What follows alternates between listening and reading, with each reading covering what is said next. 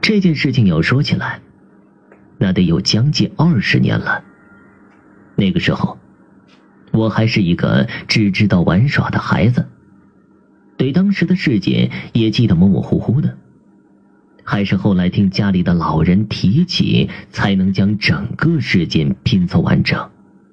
那个时候，家里真的挺穷的，虽不至于饿肚子，但很难添上油荤。有一回，爷爷凑巧发现了一个老鼠窝，伸头一看，里面有好几只刚刚出生的小老鼠。他突发奇想，要奶奶将那些还没有睁开眼睛的小老鼠全部油炸了吃了。奶奶答应了一声之后，就去准备柴火了。玩心大发的我，趁着爷爷奶奶不注意，将几只小老鼠全部丢到外面的草丛里。玩了一会儿，我就自己跑回去了，把小老鼠全部丢在那儿了。过了一会儿，爷爷奶奶就发现小老鼠不见了。我这才想起来，是我把小老鼠给拿出去了。然而，等我跑到外面一看，小老鼠已经无了踪影。就为了这，我还挨了爷爷奶奶好一通骂。小孩子调皮很正常，所以大家也没有将这件事情放在心上。吃过晚饭。我早早的就睡下了，睡到半夜，好像有什么东西在弄我的头发，有点麻麻的，也有点舒服。迷迷糊糊之际，我伸手抓了一把，一下子就抓到了一个软乎乎、热乎乎的东西，还吱呀吱呀的叫个不停。当时把我吓得嗷嗷叫的从床上蹦了起来。连拖鞋都没穿，就冲出了房门。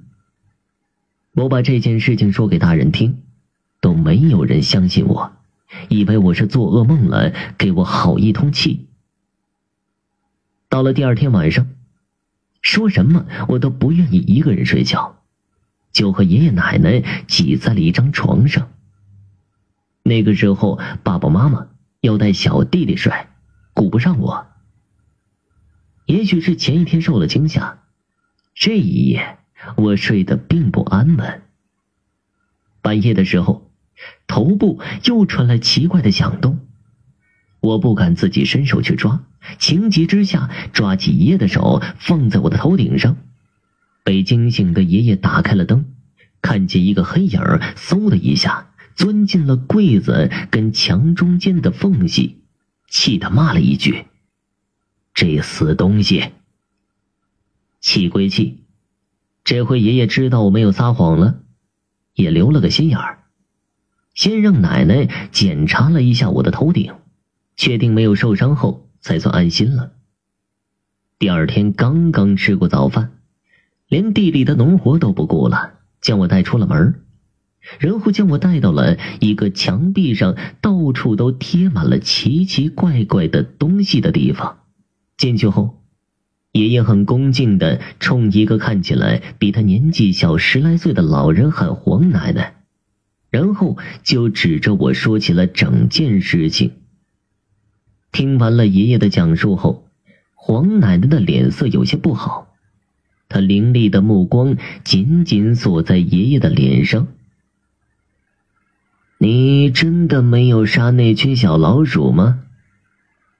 本来。是有那个打算，可最后找不着小老鼠了，这事儿也就没了后文了。爷爷不敢有所隐瞒。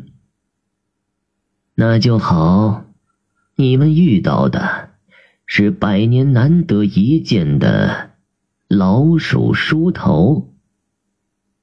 这老鼠梳头有两个说法，梳三天。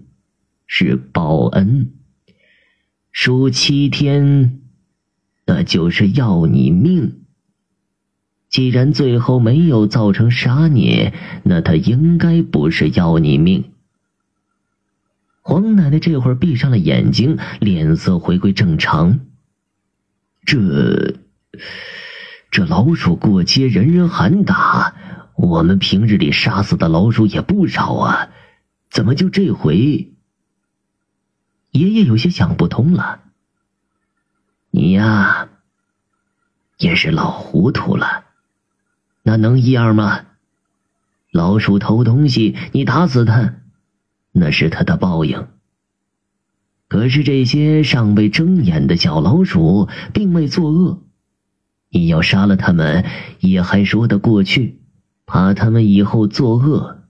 可是，你是为了吃了它们而杀害它们，这就是杀孽。这么一番解释，爷爷也是惊出了一身的汗，连连点头：“是是是，我以后再也不敢了。”只是我这孙子不会有事吧？无妨，今天还有一晚，只要明晚没有发生老鼠梳头的事情，你们可以放宽心。如果还发生了，你们立马到我这儿来，一刻不能耽误。